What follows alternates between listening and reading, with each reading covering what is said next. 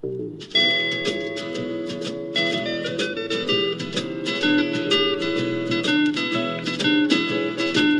the world calling, but son, don't you listen.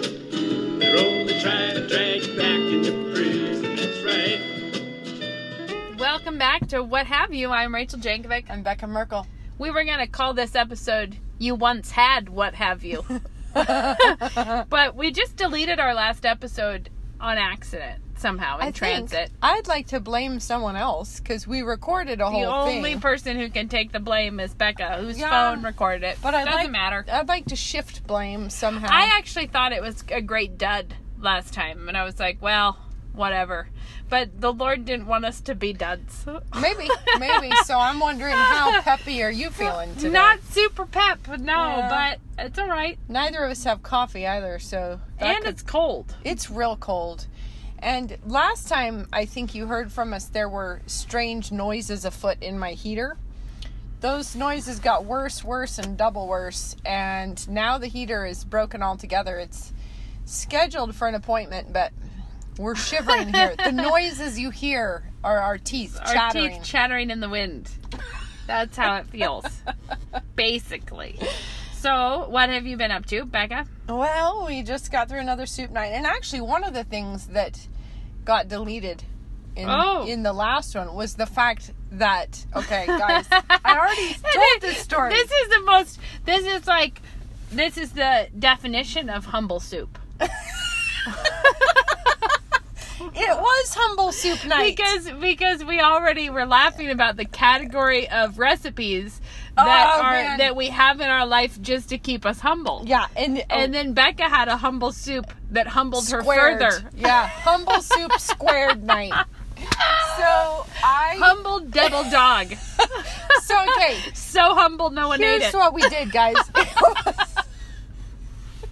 Last week, not last night, but last week, I was actually ahead of the game. I was ahead of the game, and I was running. Question is, which game was she ahead of? All the games. I was nailing it everywhere until I didn't. So, Ben was out of town. I was trying to pull off soup night alone, which is fine. You know, like it's not like he comes home and makes the bread anyway. It was fine. But I was doing too many other things. I told Rachel, I tried to get a home run out of a double. And then I got out at third. Or home. I think I got out at home. You think it was at home? Yeah, because what happened when she got out was when the Velveeta burned on the bottom of the pan. Well, so bad because I hate to even say out loud that I used Velveeta anyway. This is why it's the devil dog humble soup. Yeah, so what happened was I was doing too many errands. I was trying to get Christmas party invitations out. Everything had gone wrong. I had double booked the party on top of the Christmas program. I had to reprint the invitations. I was in a hurry to get those out. It was then I had printed 4 too few, and I had to go back to Kinko's, and it was a thing. And I felt like I can get this all done. And I had thrown the bread in the oven. I had the soup mostly there. I had to run Judah to his basketball game. And then I decided to run back past Kinko's because I thought I had enough time. And I was doing a soup recipe that I can't quite reconcile it with my conscience anyway. But it's not her conscience. It's her ego. Maybe. But her everybody loves knows. It. The Velveeta in soup that makes it everyone's favorite. But it is one of those recipes that I have to say I don't make it but not because of the Velveeta. I just don't make it because I actually don't care for it. But I know that it is the soup. It is the one that if you make it, the world wants the recipe. Yeah, they do. And then you have to do the Velveeta reveal anyways. Yeah.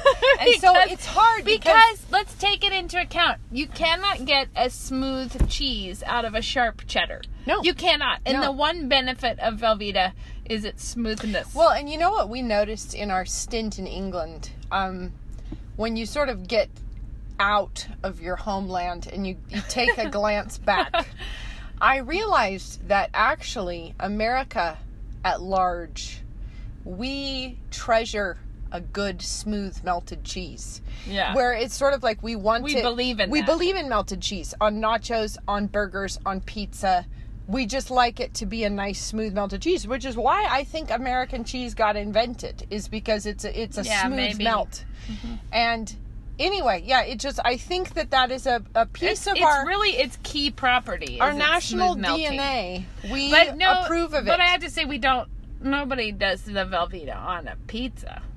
No, but mozzarella melts smooth. Yeah, I know, but I'm saying... it's not an artificial cheese. No, I'm not saying only Velveeta melts smooth. I wanted you all to know that in Idaho, we don't put Velveeta on our pizza. It's not No, heavens. And also, there are Americans among us who can't do a pump cheese. But I'm one of those Americans. Me too. However, we abide alongside in friendly relationship with those who do. No, I just mean as a nation, we eat a lot of melted cheese on things. And so... It is a piece of our... Jack cheese, too, on American Mexi food. Jack, mozzarella, we do a lot of that. We do. It's like, and I think that we tend to prioritize it. It's like, look at how much box mac do people in this country eat? Mm. You know? So anyway, all to say, back to my problems. I'll tell you more of my problems. Even like an Alfredo, if you ran into a gritty cheese in there, you'd be like, no, you'd be like, what is that? You failed. Yeah, it wouldn't be good. You lost your... Anyway, so... All to say, I had gotten my big pot of soup there. I had left my girls. I said, here, throw the cheese in, stir it up. Oh, but this recipe, most of the time for soup night, I am starting with fresh ingredients of some sort. I use canned chicken broth.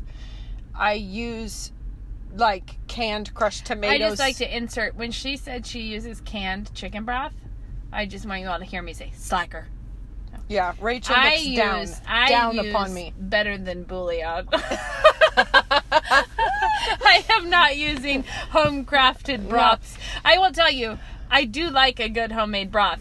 But this idea people have of storing up your stock for future use is... That's if you don't understand your life. Yeah, no. Like how do you? Because I cook a whole turkey for stock, and it barely squeaks us through the current recipe. But the thing is that most of the time, I'm starting with fresh veg and stuff. Sometimes I cut corners occasionally, and I do buy a bag of frozen chopped onions. I do on soup nights sometimes to cut out the chopping time. However, this particular soup is one that is... It's like cans of cream of chicken soup in there and Velveeta cheese. So put it all together, and you have yourself a soup I'm not proud of. But... yeah. People like it, and it's great. So anyway, and it was only the second time I'd ever made it. And I left the girls, and I said, here, throw this in and stir it till it melts. And then I dashed out the door again, having left insufficient instructions because I just said, throw the cheese in and stir it till it melts. I also left the burner on too high. And so we have this pot holds, well, last time we talked about this, I think it's 6 gallons-ish of soup. Becca said 10. I said 10 last week. Nuh-uh. Yeah. But it's because I believe it, that'd be like a full-sized garbage can. It would be like an oil drum. Yeah, it'd be better to not have that big of a pot of soup. However, I think 6 is how much Velveeta would you need for that much soup? I think it's bigger than a 5-gallon bucket. So anyway, it's about as tall, and it's definitely slightly wider. So I'm going to go with 6-ish. Rachel's giving me a squinty face. I'm going to go home and I'm going to measure it. I think you should. Yeah. Anyway, I might have to come back and apologize for my fish story. However, I think we're talking... My soup pot is 12 gallons. How big is your soup pot? I think it was really full. Like I had overestimated how many times to multiply the recipe by. So how are they going to stir to the bottom of that anyway? Well, yeah, exactly. And I had it on too high. Without putting your whole hand in the soup. Well, I come zooming home from Kinko's feeling like I am doing it. Boy, did I score one for the team. I am sliding into home plate. It's going to be just great. I walk in the front door. I was on the I was on the phone, and Belle had been trying to call me, but I was like a block from home, so I didn't answer. You know, like I was just... Like, I'll be there in a second. Yeah, I'll be there in a second. I'll talk to her. I pull up, and I open the front door to be hit with a smell of burn. A wall of steak. That is like... unbelievable. Acrid. Unbelievable. And so Belle is like, Mom, this is why I was trying to call you, because she had put in the cheese and stirred it, and then she'd gone off to do something else and scorched it hard. And the humble soup humbled. Wow, bad. And you take a bite of it, and it had permeated throughout. It wasn't like, it didn't look burned, but it was truly evil tasting. And so nothing can be done. And people are showing up in like 20 minutes. And you're like, okay, 50. Will we even be able to get the aroma out? No, not even. I mean, I just set the whole pot of soup on the back porch and shut the door. This is our time to check.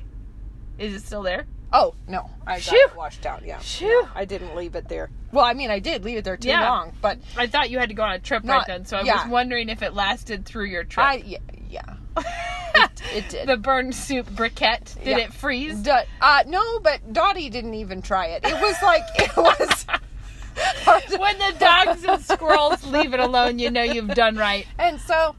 Anyhow. This is time for me to mention, I'm sure I've mentioned it before, but I find the humanness of it so precious, that in some old Viking settlement, they found a clay pot that had burned cheese on the bottom of it in the dump. Like it got thrown in the garbage heap with burned cheese still stuck on the bottom. It might have been Velveeta. Hundreds of years later, the burned cheese lingers. It's hard to get it out. And the thing is I didn't know how many freshmen coming, but it could be 50, like potentially 50 people showing up for dinner. And I had bread and honey butter and drinks, and that was what I had. And sparkling conversation and nothing, and a bad smell in the air. Nothing like having, and I had a son's basketball game to go to. So I threw the soup onto the back porch and then, well, you know, I set it on the back porch and then I... thought for a moment and I called Rachel, who did not pick up because I didn't know it was an hour of because I was gonna say, like, what do you do when you got 50 people coming for dinner and you got no dinner and you got a bag of frozen peas? So what I did was I quickly called the pizza place and I asked them to help me out with a lot of pizzas in short order, and then I left and I told all the students on my way out, like, sorry guys, entertain yourselves with honey butter and bread. And it was a weird dinner. It was like, have some bread and honey butter and then stoke up on your carbs and then chase it down with some pizza. So I ran, I watched a quarter of the basketball game until the pizza was ready, and then I ran and got the pizza and took it home, and it was totally weird. And I don't even know that many of the students knew why. Because they come at sort of different times, and I sort of told some people, and then it was like, anyways, guys, here's a weird dinner. Hang tight.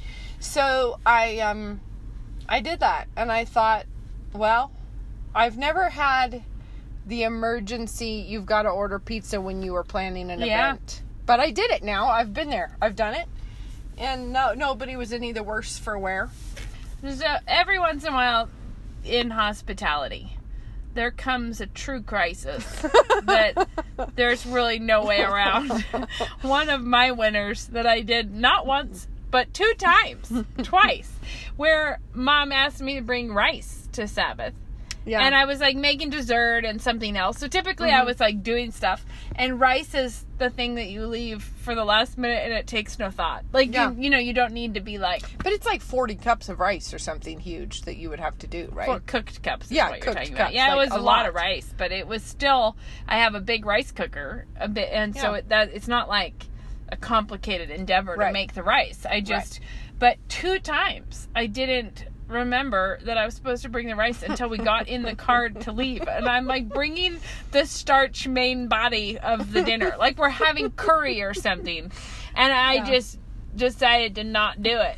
And so both times we called Panda Express. But however much you pay for, like, 12 gallons of white rice as opposed to if you just made the dang cheapest food in the world by yourself. But no, twice we had to go hit Panda Express on our way. Well, and the pizza event, it's a low pressure crowd because they're all really enthusiastic college kids. They're fine with pizza. It's fine. Yeah. They were fine, but you do feel like a bit of a cheeser as a hostess. People usually are fine. Yeah, they are. Yeah. The hospitality is a weird compulsion to think people aren't going to be fine. Yeah, a number of the students were like, oh, you should have served it to us. It would have been fine. I was like, no, it wasn't fine. Like, you don't know how not fine that was. Real bad. Anyway, so then we got through another soup night last night, and I'm proud to say that there was, in fact, soup at the soup night. And So I felt like it was kind of a redemption soup. We had humble soup and then redemption soup. So. Yeah, redemption from your humility. Yeah. Well, it was fine. You just, it's the times where you thank the Lord for pizza. I've said this before probably on here, but those, whatever those, is it Reezer's, the frozen dinner rolls? Isn't it like Rhodes? Rhodes. Why am I saying Reezer's? What's that? Isn't that those chocolate caramel things? What? Are you thinking of Rolos? No, Reesons or something like that. I don't know what I'm thinking of. Rhodes dinner rolls. Those are the ones that if ever you make a Rhodes dinner roll, people will ask you for the recipe. And it's especially good when you do it in a time of crisis. I remember hearing a story of a woman who would make her own spaghetti sauce to great lengths and pains, according to the family traditions. Yeah, and she would do that and found it to be a real investment of self. Yeah. And then one time broke down in humility and bought Prego or something. Yeah. And that her husband just wouldn't stop raving about her, how much better her sauce was. And she started crying at the dinner table because he's like, I just want to say that this is the best sauce you've ever made. It's unbelievable. And she's like, ah, because she apparently had that kind of a day where you decide, what the heck, I'll buy a jar. Yeah. But we had some nieces and nephews who went on a strike against spaghetti, where they were couldn't handle a spaghetti for a while. And I remember we were talking about it. It's I don't know what happened because they used to really like it. And I was well, are you buying fancier spaghetti sauces? And they had moved up into the sauces that parents enjoy more. Artisanal sauces. And they tried going back to Prego or something. And the kids, the love renewed. The kids were we love spaghetti. My kids love spaghetti. Spaghetti is even though you can make really good sauces and homemade pasta and all that, the real main point of having spaghetti in the routine for me is that it takes approximately no preparations, and you can have a hot filling meal that everyone likes in approximately no time. Yeah, exactly. If you can always have noodles in the pantry, and you can always have hamburger in the freezer, and you can always have a jar of Prego. And we've started buying the shaky cheese just for such times, because we're already eating Prego. Yeah, because it's a flashback to my own childhood where you have a shaky Parmesan on hand. I like that our theme today appears to be cheap cheese. If I had said, Becca, let's get together and podcast about cheap cheese, we would have been hard. But turns out we have a lot of subject matter. How about humility and cheap cheese? Cheap cheese and cheap humble pie. How about cheap cheese and humble pie? But on the other hand, sometimes we eat nice cheese. Indeed. We appreciate nice cheese. Just trust us on that, guys. Trust us. We sometimes eat good cheese. I just think that, there's something about the foods that, if you think about kind of our national favorite foods, burgers and pizza, and just you think the most basic things, they do have a smooth melt of the cheese on them. I have to bring this up just because you're reminding me of it. So back in my olden days when I was into cooking in a different way that I'm into cooking now. Mm-hmm. Back when I know I've mentioned this before, but I remember tearing out a recipe for little lemon soufflés that are cooked in the Meyer lemon rind. You should do it this year for Christmas. It was very beautiful. It was a little beautiful lemon with the cut top lying beside it with the fresh lemon stem. Of course, yeah. And so it made 3 lemon soufflés, and it only had 75 steps there, and you have to serve it immediately. Of course you do.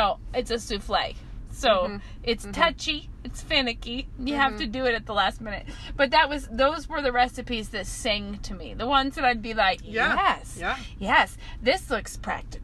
Yeah, and then I can remember things that we did, and some of them are. It's not that I won't repeat them or I would never do this, but I remember one time for a shower that we made a bazillion orange bowls.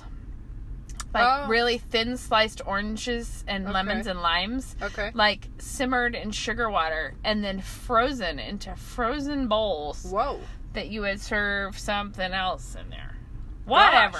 I'm saying is not like no prep involved. Right. It was things that took more shenanigans than really makes sense. A little more elegant. And when I was asked to do things like bring a carrot cake somewhere, I would be like, but carrot cake is so rectangular. It's so rectangular. It's so just sort of... It's like I can't do an interesting installation. I'm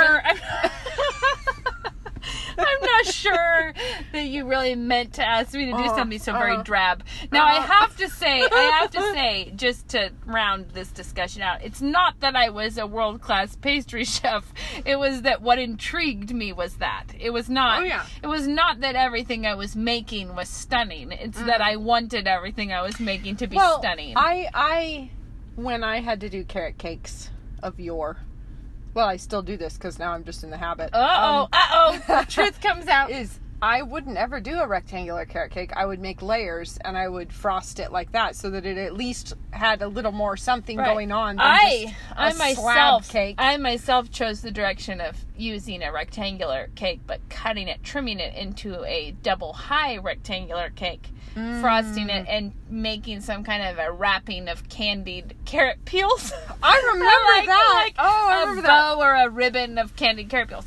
Why, though, guys? Why? Because when people ask you to make a carrot cake, that's not what they needed. One time I did like teeny little round tall carrot cakes, but I didn't do a muffin tin because I didn't want it to be a traditional cupcake shape. It can't look like a cupcake. So I cut them and I stacked them and then frosted them like that and then did little marzipan, like a little carrot top and little green carrot marzipan stems. Anything to avoid a 9x13. So that it looked like a small carrot was growing in the top of This is why you can...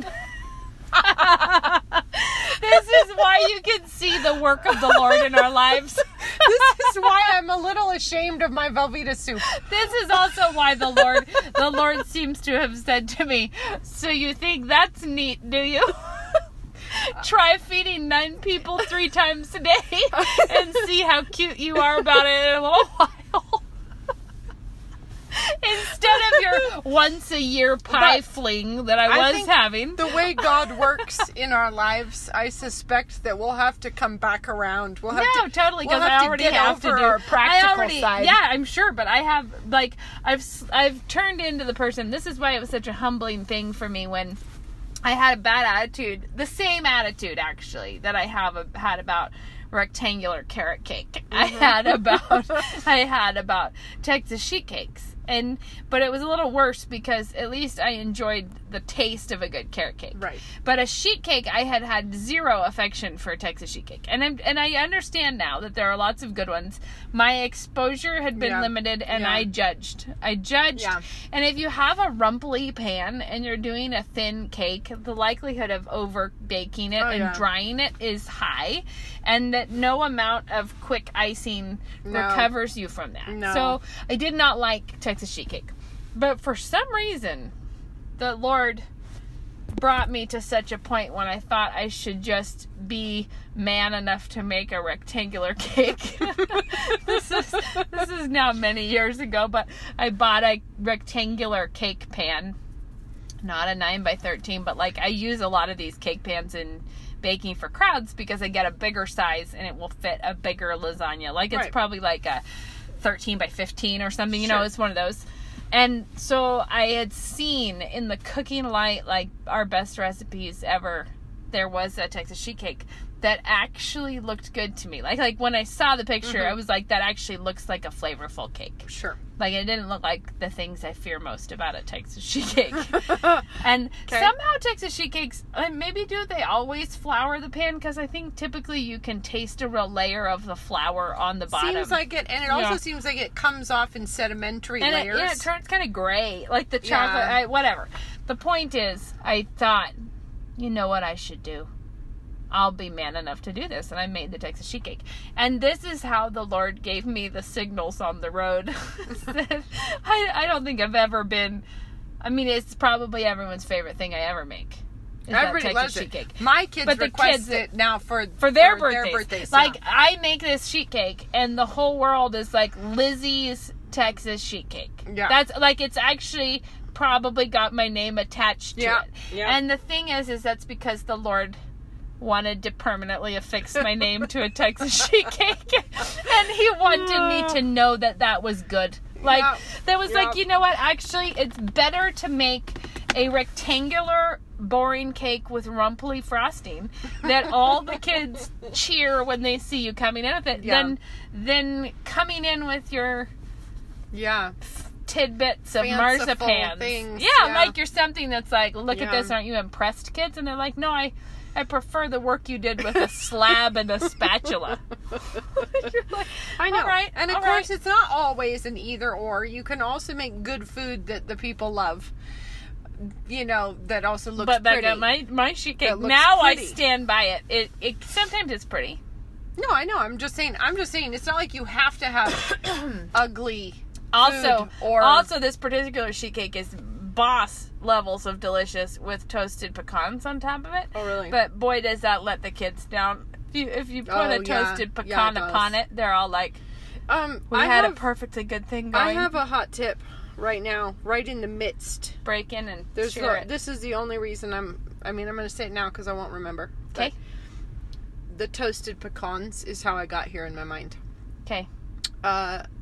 If you need a flashbang dessert that takes no time or effort, for adults, don't serve it to the kids. Drambuie. That liquor that is strangely... It's like so sweet. It's sweet. Very honey. It's got a honey thing going. Honey. But if you have Drambuie, I wouldn't necessarily go buy a bottle for this. You know, you could get one of those little tester size ones. But vanilla ice cream, put some Drambuie over the top, toasted pecans, and toasted slivered almonds. Like the slivered ones, toast it and then pour them hot over the ice cream and Drambuie, and it kind of like sizzles and is incredible. Like, it really is.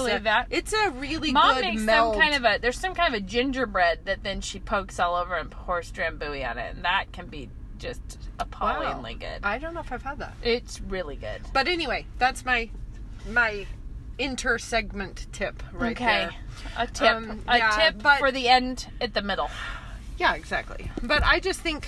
Yeah, I feel like I've had to get over myself on a number of recipes. Getting over ourselves is like that's like the meaning of sanctification. Like continue to get over yourself. Get over yourself all the way to heaven. Get over yourself. Which I already false alarmed you all about my book coming out, but it is actually happening, and believe it or not. Actually is. That's awesome. I know. So just wanted to tell you in spite of the fact. Come. You can pre-order. I think its official release on Amazon is not until January 1st, but Canon is sending them by Christmas if you order through Canon. Your thing though about tearing out your recipe of the little lemon soufflés made me remember that sometime when I was probably 13, I was copying down recipes while we were staying at Granddad and Grandma's house. Over Thanksgiving or something, I was like looking at getting a jump start. I think. Oh no, it must have been at Christmas because I think somebody gave me recipe cards for Christmas, and I was like, better fill them out, you know. And so I started looking through her like Victoria magazines or some such thing. Oh, and I began to copy down recipes that I felt like you gave me a big flashback of us trying to make violet jelly out of Victoria. I'll go ahead though and finish. Yeah, because I have a thing about that. But anyway, I was writing them down. You know, the stuff that I felt like when I'm grown someday, I'm gonna need this. I'm gonna need this thing, and I still have those recipe cards in my recipe box. And I thought of this the other day because I totally died when I was looking through for something, and I found one of those old ones from my 13-year-old stint, and it was for some kind of hot rum punch that you serve flaming in like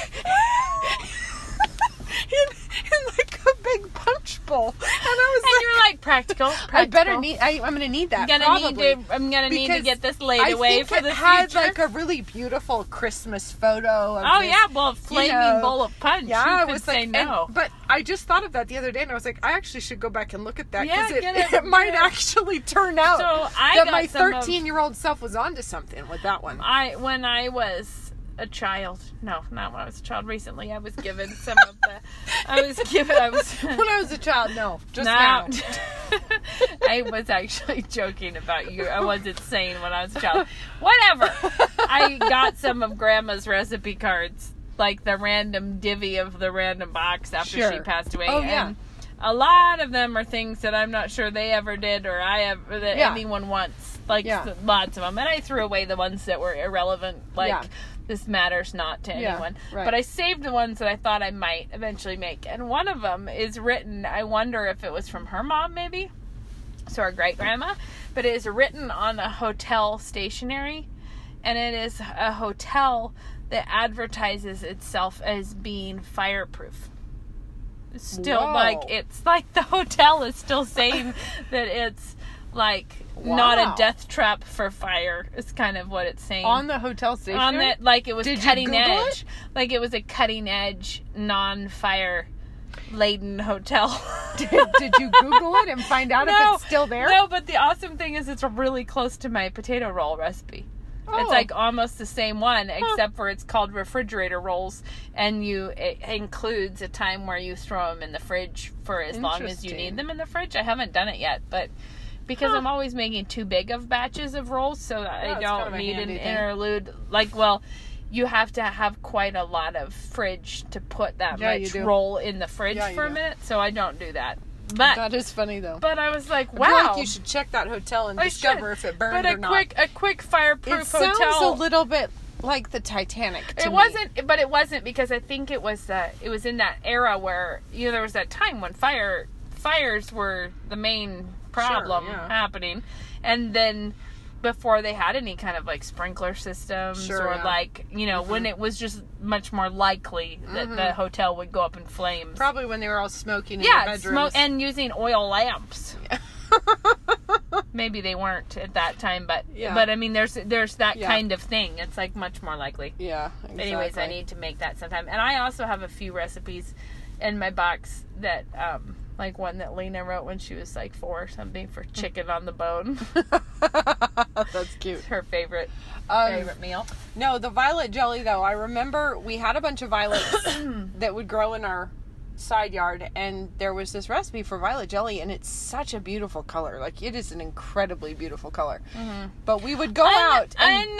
Unbecomingly soap-like in flavor. Well, it's because we would go out and pick all those violets, but we never had enough for the full recipe. At least I've tried it several times, in my life. And you would pick and pick and pick and pick and pick violets and not have enough. And so, it involves violets and lime and sugar and gelatin, I think. Yeah. And so we would try to have the recipe and, do that. Half of the gelatin packet. And it would come out just violet blobs. Syrup.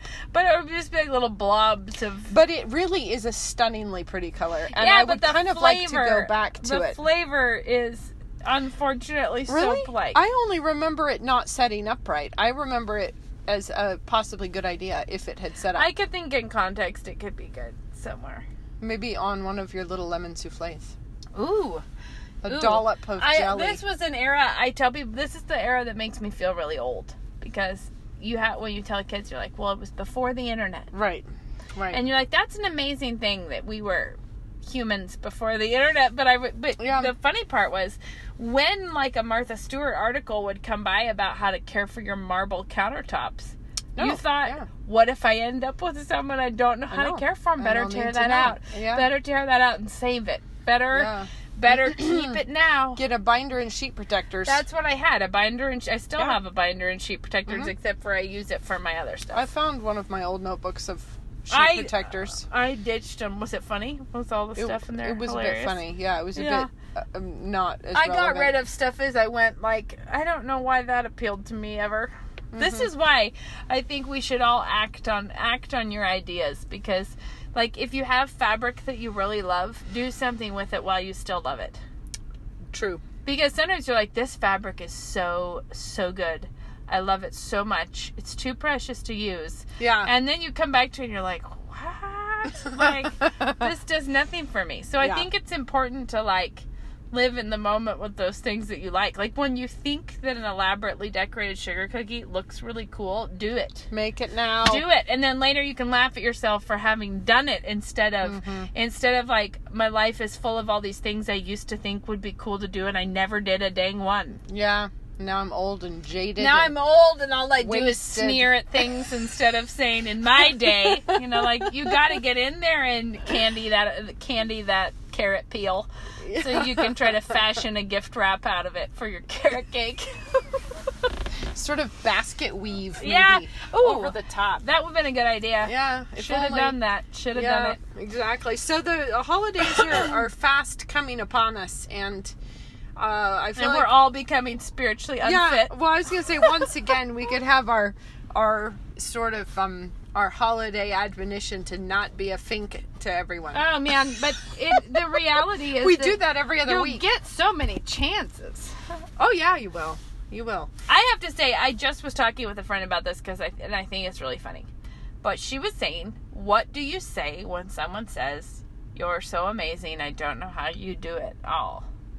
Okay, or something like that. Start over. So say someone says to you. A friend was asking me, what do you do when someone says, you're so amazing, I can't believe how you get all this done. Or kind of like, I could never get all this done. It's a weird conversation. Well, because there's two roads you can go by. But in the long run... I'd like to try to not go on either. Should I quote Led Zeppelin or no? I'll just keep moving past that. However, the point here is you can go the road of like, oh, no, I don't. Would you like me to show you how messy the coat closet is? Or you could say, well, I give all the glory to God for my amazing behavior. I was telling her. Neither one of those is very helpful or winsome. I was telling her that I don't actually go for the question at all. And the reason that I don't is this. When someone says, you're so amazing, I don't know how you do it all, what I'm hearing is not that. What I'm hearing is more, that's the socially acceptable way of saying, I don't want to do what you're doing at all. Not always. But oftentimes it is, because the subtext is, every once in a while, someone is like, I love this, and I actually want to know the details of how do you do this. Yeah, sure. And in that case, a serious answer is deserved. Sure, like, oh, well, the reality is it's not easy, and I never did have... It's not like I counted the cost of how much grace I was going to need to have a parish group or soup night or something and said, yes, I can afford it. No. I have all this on hand. What we really do a lot of is, this is like counter every kind of good financial move. We do a lot of committing to the Lord's good credit. Where you're like, you know what? If I feel like we're called to do this, we trust God to pay the balance. Yep. And in His name, we say, yes, I'll do it. And we have lots of opportunities. In the course of your life, you have tons of opportunities to need the Lord's grace for it in action, which is why it's so weird to tell someone who's maybe at your house for a big event, no, this was actually a real spiritual struggle for me, but the Lord pulled through at the end. You don't want to do that. That would be super weird. Can you pause it for a second? Let me try and pause this, guys. We'll see how we do. Anyways... What I'm saying is, it's not like you can tell your guests, oh, huge struggle. Yeah. Do you know how much I didn't want you to come today? And not that you should, and not that I'm not saying that because I feel that way all the time. No. I'm saying that the reality is you don't get into things because you thought you were awesome enough to do it. And if you do, you are bound to failure. Yeah, you are. If you go into it thinking, I've got this handled because I'm on it, It is just going to be a fail. But if you're actually actively depending on the Lord and thinking, no, I think we're called to this. I think we can do this. You know, like, if you're doing that, then it's not really like you're getting, when someone says, you're so amazing, you really shouldn't be taking the credit for it. No. Because it's like, no, I'm not.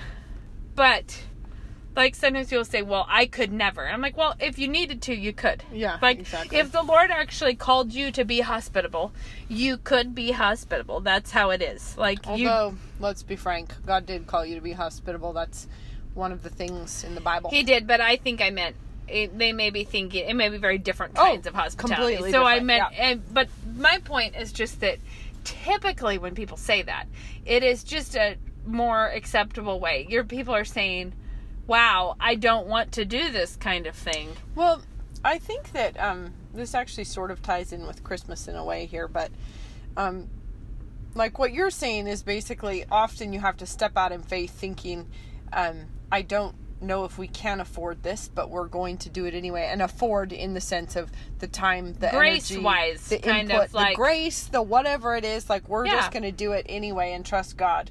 But I think that generosity in general should be that way. I think that often people are incredibly stingy with what they're willing to give. Yeah. And because they're like, we can only give when we know we can fully afford it. Right. In all the ways. Right. And it shouldn't ever stretch us. And actually part of giving is that you shouldn't be able to afford it. And we're not talking strictly financially here. I'm not saying that. Right. But we do actually have, like often people will say, we could never have 7 kids. Right. Because we could not have done that. We could not do that. And that always is so funny because it's very much like people saying, I couldn't do this, you know, whatever kind of thing that you're in the middle of doing. And the reality is just that we don't have 7 kids because Luke and I sat down one time with a spreadsheet. And we were like, look, we totally have the spiritual, mental capacity and financial capacity to manage, we think 7. Well, 7 is the number that we can totally handle, and up until that point, of course, we can handle it, and after that, we can no longer handle it. Right. Like, that's not how we got there. Like, you get there by relying on the Lord in what He calls you to do, and if God gave us, when God gave us a 7th baby, we knew God could afford it. Yeah. Like, we're like, the Lord wouldn't have done this. Which is not to say that you should just act in great, reckless disregard of all of your resources all the time.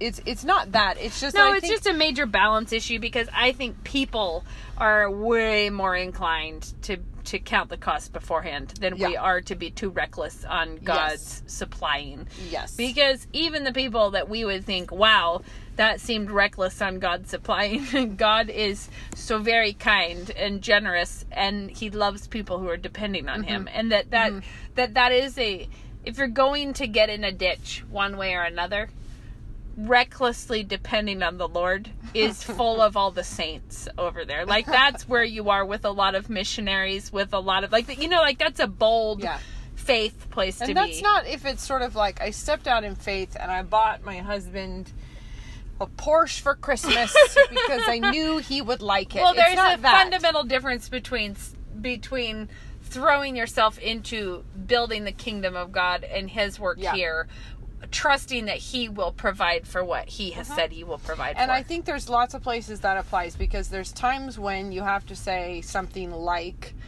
okay, I'm convicted that I need to be a mother at home with the children. I don't know how we're going to afford that, but we think that it's obedient to God, so we're going to act in faith. We're going to trust God Him to provide for us. Yeah. Or we are convinced that we actually should be providing education for our children, and we don't know how we're going to afford that, but we're going to step out in faith, and we're going to do it. We're going to trust God to make the ends meet in a Christian education. And for it might be like, we really think we need to invite these people over, you know, for dinner. Yeah. We're not really sure how we're going to make that work, but we think that we need to do it, and so we're going to trust God on it. You know, it's like big and small things. It's not like, I really felt like I needed this new coat. I want to just say that in our own couples, in our life, we didn't ever have that moment about having a child. We had the clarity that God gives you of when you're pregnant, you already know the answer, right? So yeah. So that's different. Like, I just wanted to clarify that there is a way that I think it's completely appropriate for a couple to feel like we have as many as we can. Yeah. As we. I have no objection to that. My point is just that idea that you are counting your own grace and provisions to do something, when it's like acting like you have grace independent of God anyways. Like, sure. Or that you have spiritual understanding independent of that relationship from God. I think what you're talking about is, like, I think what we're saying is there's times when you feel like obedience is over there, but I can't afford it, so I'm going to have to stay here where I am. Mm-hmm. And that's the stuff where we're saying, no, go over there and trust God. Go to where you're supposed to be. Because if you know where obedience lies, go that direction, regardless of whether your little spreadsheet of your resources sort of looks like it's going to line up. And there's so much... Christians are quick to get on board with the ideas of Dave Ramsey type ideas. You know what I mean? Like, be a good steward and God wants you to do this. But it's one of these things that I think Christians are way more inclined to sin in being uptight stewards of their finances, as though their finances really belonged to them in that way, then they are likely to be so generous that's the signature. Yeah. That's that John Bunyan quote about there was a man some thought him mad, the more he gave, the more he had. And that's the thing, is that God gives you gifts that you might give them. Like, he provides you with things that you might share it, and that total trust that you're getting all of your blessings from God is what makes you generous. Yep. Like, what makes you generous is this knowledge that what God is giving to me, he expects me to give to others, and not like, you know, not like God gave it to me for me to hoard it. Right, and we know that's not true. And I feel like this is maybe a weird application of the verse, but you know the verse that says, don't prepare what you're going to say. Trust God for the words. I think that's kind of what we're saying, is if you know that God has asked something of you, but you don't see how it's going to work, that's where you can step out in faith, knowing God will provide the means for it to happen. That God's doing it. Yeah. Right. And that means that when you're doing what you're doing, you are doing it. It's very much, everything about it is to the glory of God. Because you're like, this was never about me stewarding my time in such a way that I was going to be amazing. This is about God accomplishing something through our meager efforts. Right. And that's wonderful. Mm-hmm. Like, we're building a house, as you know. We're building a house right now, and it's super exciting, and I love it, and the whole process is really fun. But a big part of what has been fun and exciting and wonderful about it has been seeing God making things happen, because we know why we're asking for it. Like, that we're asking for this thing because we want to use it, and we want to use it really hard. Mm-hmm. And that God is providing, like, above and beyond what we were even asking for, which gives you, at the same time as it's like, oh my word, I'm so excited about this. Like, this is so fun. It gives you that feeling in your stomach that is also like, you just know why God is giving this to you. You know what I mean? Like, I know he is giving it to us in an answer to our prayers, and also in a, like, we just know that this is for us to use really a lot. Yeah. And that it's just a wonderful thing, because it's like, it is not, I go up there and I'm like, oh my word, it's a big kitchen. It's a big dining room. It's a big hall. It's just like a lot of aspects of this house are blowing me away. Mm-hmm. And like, oh my word. And the view, all of it. I love it. But at the same time, I know that God is giving that to us because of why we wanted it. And because we've asked that, what we were asking the Lord for is a home where we can provide for our children and their children, like in a different way, like where we can be like. And I think you have to think of those things that God gives you as tools to use to build the kingdom, instead of little bits of treasure to put in your own treasure house. Yeah, because I think, and we were laughing about this, the views are really beautiful from our house, and we have big windows which I love. And I told Luke, I was like, I get the feeling that God just really wants us to keep our eyes on the big picture at this house. Like, and it makes me laugh so hard because you all probably know, and well, you probably don't all know. I think I said it in Loving the Little Years. There was a time when the twins were nursing infants, and my other girls were like 3 and 2, and then the 2 nursing infants. And it was winter, so we were in this like little house cooped up all the time. And at that time I really wanted to start smoking because I think you have said this before. I've said it, but I wanted to because we would drive somewhere and I would see people out on their porch by themselves. That was the key. By themselves on a porch smoking, and it looked like, wow, I need to do that. That looks so good. Like they're sitting in the dark alone in a coat going and I was like, yep, that looks good. I didn't give in and I didn't start smoking. But we joked because the way we kind of messed with the layout of this house, there's a little porch kind of off of the kitchen.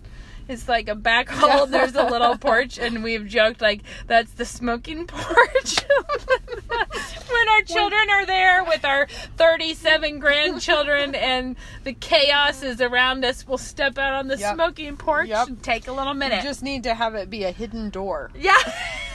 It's like, where's Grandma? That door locks from the outside.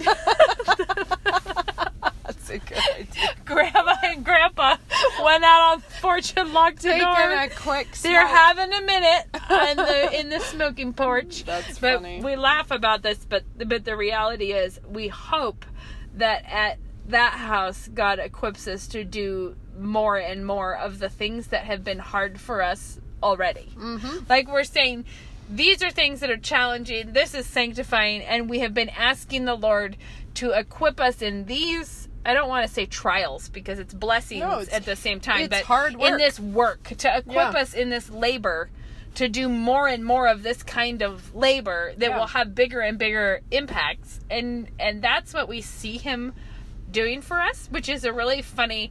It's a combination of we see God providing for something that we know will be like... in many ways going through a spiritual wood chipper. And I love it. Think that God is in no way done. He has things to push us on. He has things. Each person has their own totally different path that they are on, and the tools God is giving you are completely different. Yeah. Because he's asking something different of each of us. Totally. So. And Lena and I had a moment. Lena's my 14-year-old. The other day where we were laughing about having, I don't know, it's like we were tired and had headaches, but we had a lot to do for getting ready for something.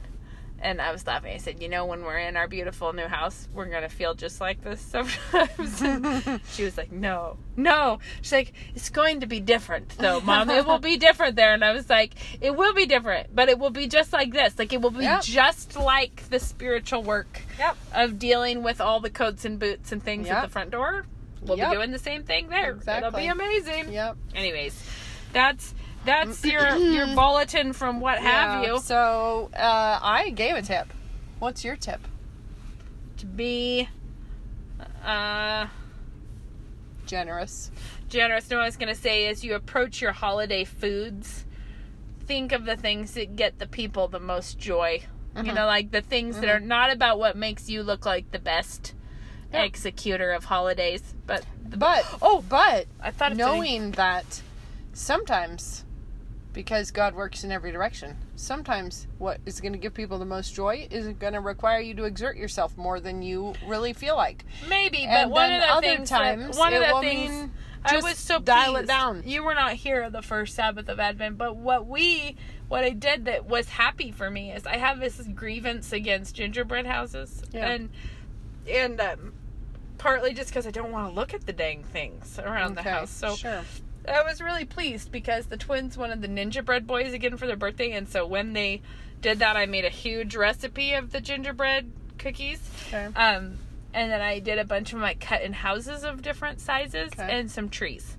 And then I baked them and put them in the freezer. So they were all in the freezer in their houses and things. And I made a bunch of little squares.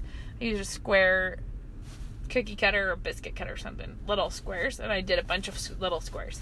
And so then for Sabbath, I got them out and had the kids frost them all, and we stood them up. We used the little squares. I made a thick icing to do the supports, and we stood them all up on the cutting board like a little Christmas village, but it was dessert for that night, so nice. It was gone.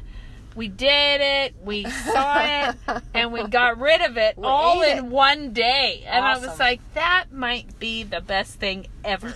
Like, nailed it. That's awesome. That was happy because I haven't been buying those gingerbread house kits because I don't like them.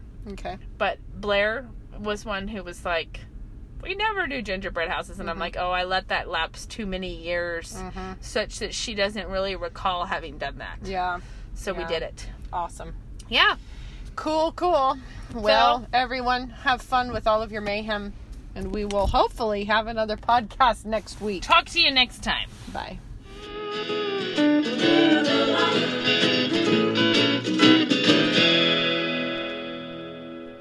I'm a 2009 graduate of New St Andrews College, and I'm a commercial property manager. 3 kids at Logos, 1 at home still, and I do flowers on the side out of our house. When you have these little people that you're responsible to shepherd, you realize I need to know what I'm talking about because they need to have a firm foundation and they need deep roots so that they don't get blown over and that they're ready to stand up for the truth. I am a programmer. The language aspect of NSA is a fantastic preparation for any sort of programming. I'm a real estate broker here in town. I think absolutely the perfect education for being in sales of really any kind. I actually put it to a lot of great use when I was working in the political realm. I am a pastor in Central Coast, California. Whatever vocation you take, it'll make you take that seriously because you're seeing it through the lens of the sovereignty and lordship of Christ. To learn more, visit us online at nsa.edu.